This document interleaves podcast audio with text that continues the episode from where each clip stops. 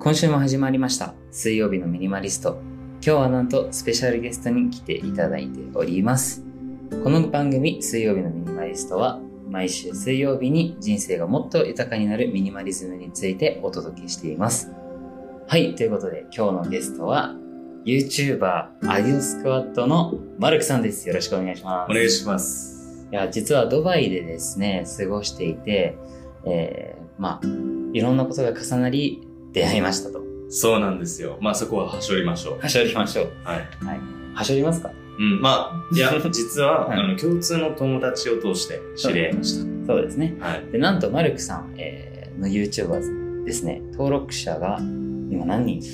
まあ僕ら4人グループでやってるんですけど、全員合わせたら180万人ぐらいです。すごい数ですいね。やーありがたいことに。いろんな人に価値を届けていて、はい。えー評価されて、でドバイにも来て、なんかすごい人生ですね。まあ確かに、あの、うーん、普通じゃあんまり経験できないことを経験させてもらって、本当に自分でも感謝してます。素晴らしいですね。はいでも今回、あのーお会いして思ったのが、はいマルクさんめちゃめちゃミニマリストだなと。そうです。あの、今もね、はいえー実はもうバックパック一つで、あの、この後ね、飛行機乗って帰るんで、そんだけミニマリストなんですよ。すごいですね。確かに今日の夜フライトですよね。そうです。もともとスペインにいらっしゃって、えードバイに2ヶ月滞在して、はい。で、今日の夜スペインに帰ると。そうです。で、もう、スーツケースなんていりません。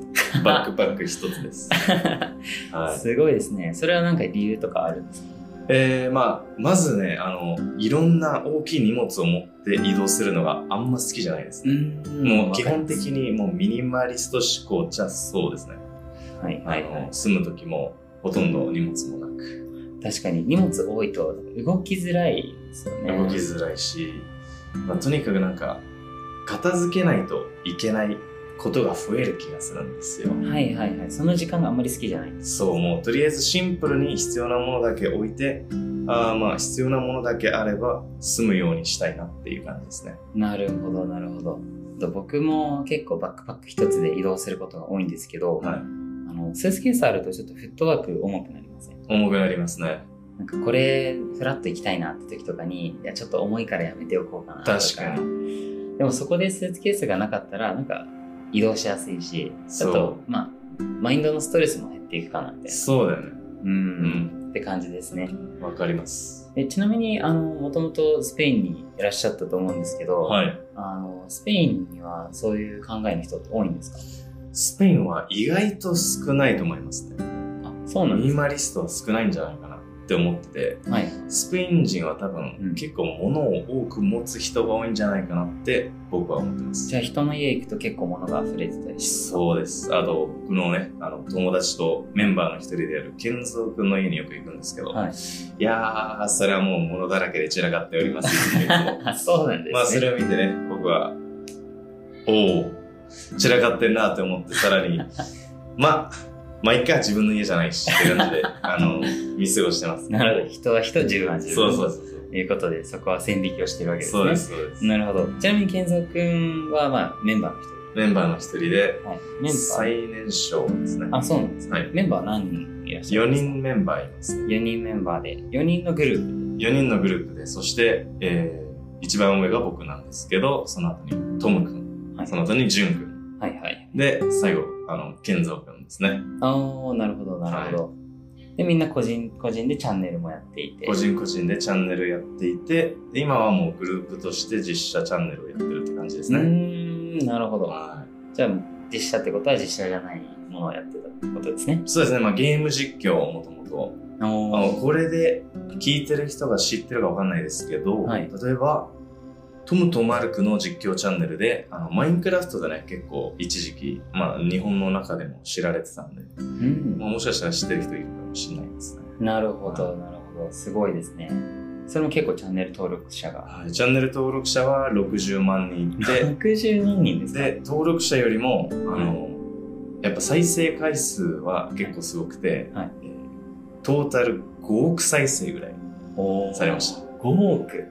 はい。すごいですね。5億再生。これ結構あの、びっくりすると思います。なるほど。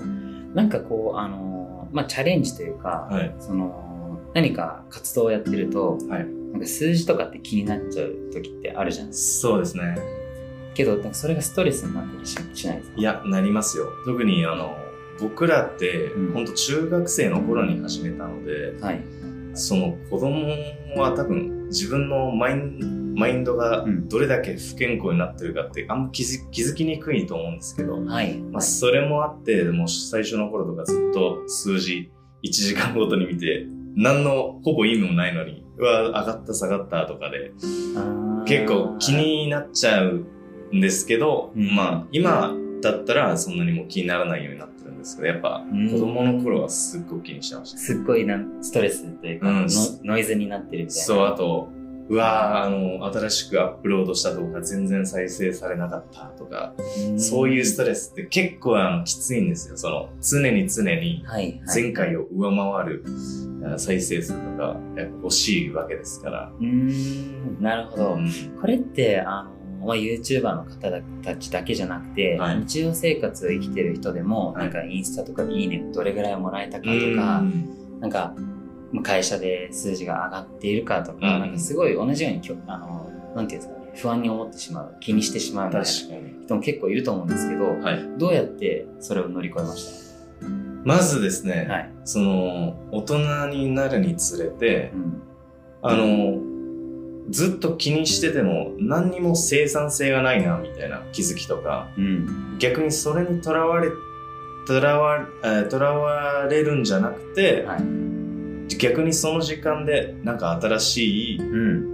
もの作れないかなとか、その、新生産性を重視するようになったんですよ。で、そしたら、ああ、あの、いちいち気にして、なんか落ち込んだりしてる意味もないうし、ん。もしダメだったら、じゃあそれを良くするためには、なんか、アイデア考えよう。みたいな、その、プラスの方向に考えるっていう感じですね。なるほど、はいなるほど。ネガティブに考えても、まあ結果は何も変わそう。変わらないし、悩んでても。そう、そういうこそれだったら何か行動で変えた方がと。いい。そうですね、本当に。ポジティブ間違いない。それを繰り返していったって感じですね。あ、繰り返、一回でバーンって変わったんじゃなくて、はい何回もこう繰り返してやってる。そうです。やっぱりあの、はい一気に、あの、う大きい変化って、うん誰もできないと思うんですよ。うん。だから少しずつでいいんで、でもその繰り返し繰り返し続けていったら、やっぱコツコツがもう、例えば1年続けたら結構最初と最後ではあの変化が出ると思うんで、やっぱ少しずつでもね、あの気楽にやった方がいいと思います。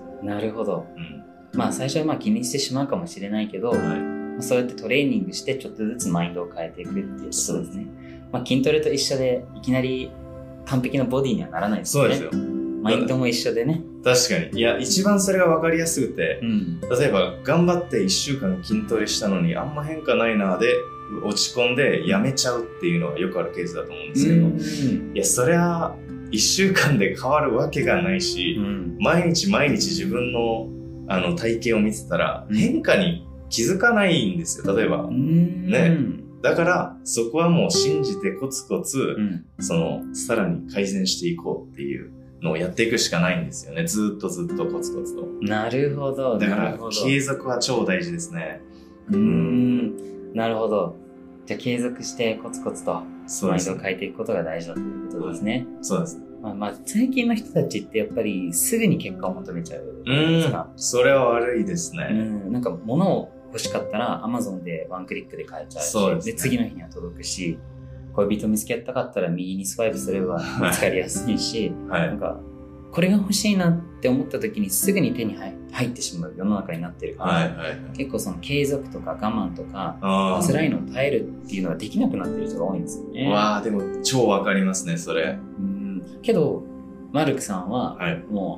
ずっと、もう何年も何年も YouTube を継続してでできてるじゃないですか。そうですね。そのコツというか、その、どどうやってそれができるのか知りたいです。そうですね。まあ、まず、んその、まず、あの、取り組んでいるうん。ことに対してうん情熱を持ってるかって大事だと思っていて、うん。例えば僕 YouTube がうん。好きじゃなかったらこんな10年もやってないと思うんですよ。うん。で、あの、僕はたまたまその YouTube 子供の頃に始めて、中学生の頃に始めて、はい。で、え、めっちゃ楽しい。そしてそこ、そこにのめり込む。なんか夢中になれるっていうのがうん。一個大事なポイントだと思ってて、うん。で、そもそもあんま夢中になれないものだったらあんまり継続しないのかなと思っちゃったりしますけど。いや逆にどうですか？それ、その、夢中になれないものでも継続したかったらどうしたらいいかっていうのを一応、まあ、考えて、あの、ここで発信することもできるんですけど、それはどうですか？その、僕は YouTube はね、夢中になれたものだから、うん。あの、継続できたと思ってなるんですけど。じゃあ、例えば収益がなくても YouTube は続けてますか？なるほど。いや、いい質問ですね、これは。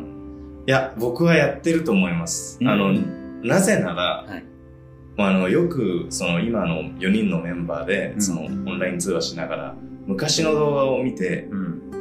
もう、なんか人生の日記があるみたいな感じで、うん今となっては、うわ、この頃こんなことあったよね、みたいな、うんすごくなんか、思い出を残してるっていう感じがあって、それの面で言ったら多分収益関係なくてもう、ん。もちろん本数は下がるかもしれないけど、うん YouTube はやるかなって思いますね。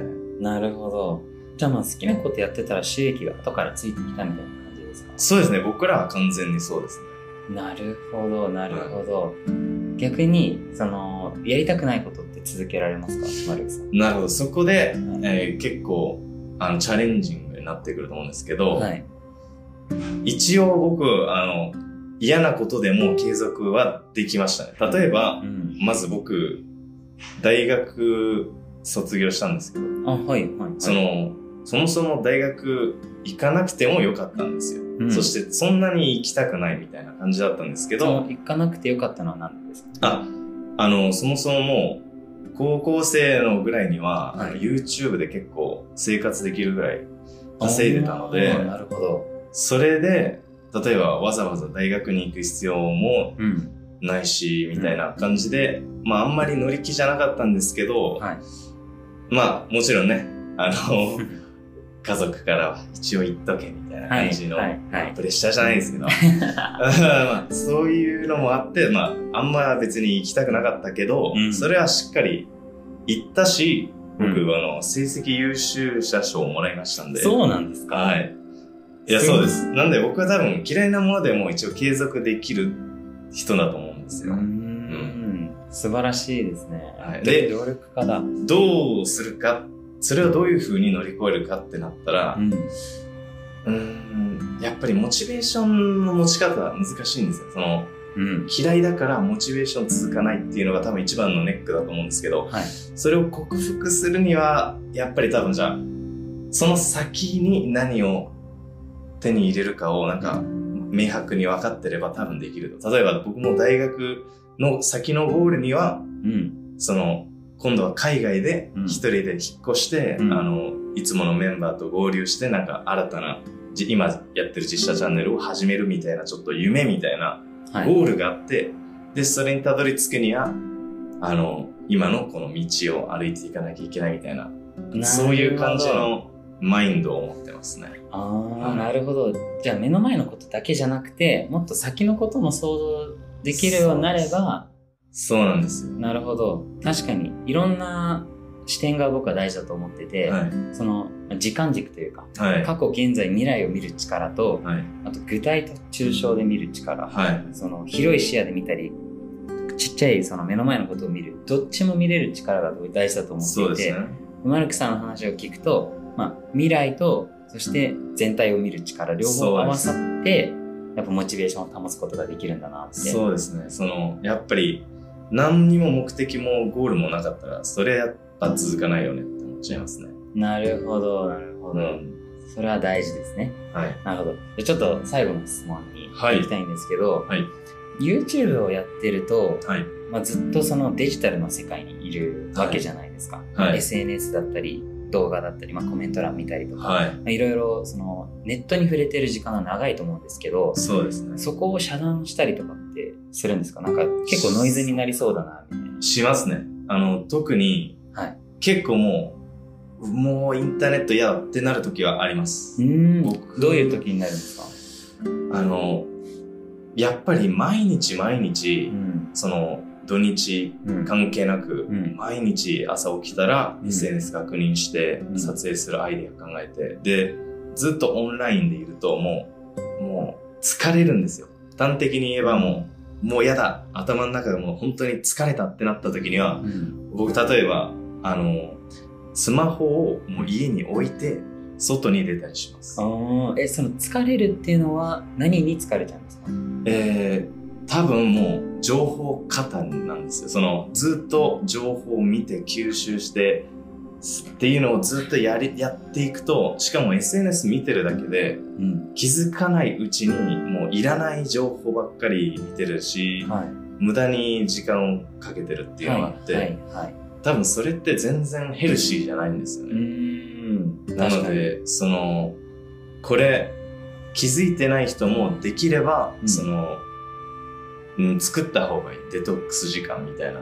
デジタルデトックスをうんやった方がいいってことですね。しかも、それをやったらう、ん。帰ってきた時の、その、フレッシュさが、多分ね、あの、僕にとっては大事で、はい。フレッシュな状態でまた戻ってアイデアを探したり考えた方がうん。いいものが作れるんですよ。なるほどっ。と入り浸ってるよりは。一回タンスを整理するみたいなイメージですかね。そうですね、も常にこうタンス開けっぱなしで、こうどんどん服を入れていくよりう。も、うん一旦ちょっと整理して、そう。隙間作ったりとか、これいらないなみたいな時間を作るのが大事そうですね。。僕はそう思います、本当に。なるほど。その方法としては、携帯を家に置いて、外に出たり散歩ですか？散歩とか、うんあと僕、あの、ジムに、あの、行ってた時期があるんですけど、はいはいはい。ジムに行くときは、一切携帯持っていきません。で音楽聴きたい人もいるのはわかるんですけど、はい。僕めっちゃ好きなのが、はいあの、相方誰かと一緒にジムに行って、はいそしたら音楽いらなくて、うん逆にその、お互いにこう、よりたくさん回数、あの、プッシュできるように、なんかお互いに励ます、なんか部活動みたいなね、声かけし合うみたいな、そういう環境を作ってるんですよ。ああ、なるほど。重りを持ち上げるときに、あと、もうきついってなっても、頑張れってあと2言って。回、あと3回みたいな。でもそれって筋トレの面でも、うんまあ、得だうし、ん。で、わもう携帯使わなくて済むしっていう、うんなんか一石二鳥みたいなるほど。リアルの世界で、こう、ちゃんと楽しむみたいな。そうです、そうです。しかも、意外とね、楽しいんですよ、これがう。ん。なんか追い込んでるっていう感じが。はいはいはい。いいですね。しかも、マルクさん、飲み会とかでも絶対携帯触らないですよね。あ、まあ確かにその、僕は結構リアルを楽しみたい派なんで、はい。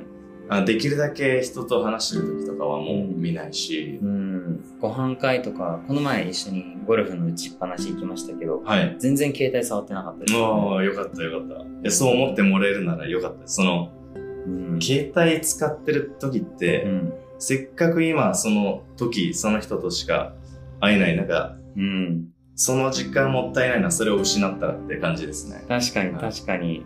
なんか別世界入っちゃいますもんね、携帯見ると。なるほど。まあそうですね、皆さんもぜひ、あの、リアルだけじゃなくて、うん。あの、オンラインのミニマリストも少し考えてみてはいかがでしょうか。ああ、なるほど。ありがとうございます。ご提案いただき。はい。素晴らしいですね。で寝る前も携帯触んない。そういうのもやってます。えー、やる、やりますね。あの、やっぱりうん。寝れなくなっちゃうんで、うーん。ブルーライトでね。そう、ブルーライトもそうだし、SNS って基本ずっと見続けるようにアルゴリズムが出来上がってて、うん。それは罠です。罠です。気をつけてください。はやっぱり僕も IT 企業にいた時期があるんで、い。はい。いかに画面を見させるか、そうですね。長い時間を見させたら広告も入れれるんで、うん企業は儲かるんで、はい。そういう、なんていうんですかね、あの、人間の脳をハックするような、そうです、なんか仕組みがたくさん入ってるんですね、SNS とか、はいまあアプリとかもそうですけす。ど、そうですね。そこはやっぱり、それを意識して気をつけないといけないなと思いますね僕も。そう思います。はい。はい。じゃあ、えー今日はここら辺にしていきたいなとはい。思います。えー、マルクさん、はい。ご協力いただきありがとうございます。ありがとうございます、皆さん。皆さん、えっ、と、マルクさんの YouTube チャンネル、アディオスクワットもぜひチェックしてみてください。お願いします。どういう内容を載っけてるんですか？えー、今は、とあのとにかくドバイのいろんなアクティビティとか、はい。日常 Vlog うん。を投稿してます。で、これからね、スペインに戻って、はいあの、ヨーロッパ編が始まるので、ぜひ皆さん見てみてください。楽しみですね。ははい。ということで、えーここら辺で終わりたいなと思います。はい。水曜日のミニマリストは毎週水曜日に人生がもっと豊かになるミニマリズムをお届けしています。はいマルクさん、今日はありがとうございましたありがと。うございました。では、また来週お会いしましょう。バイバイ。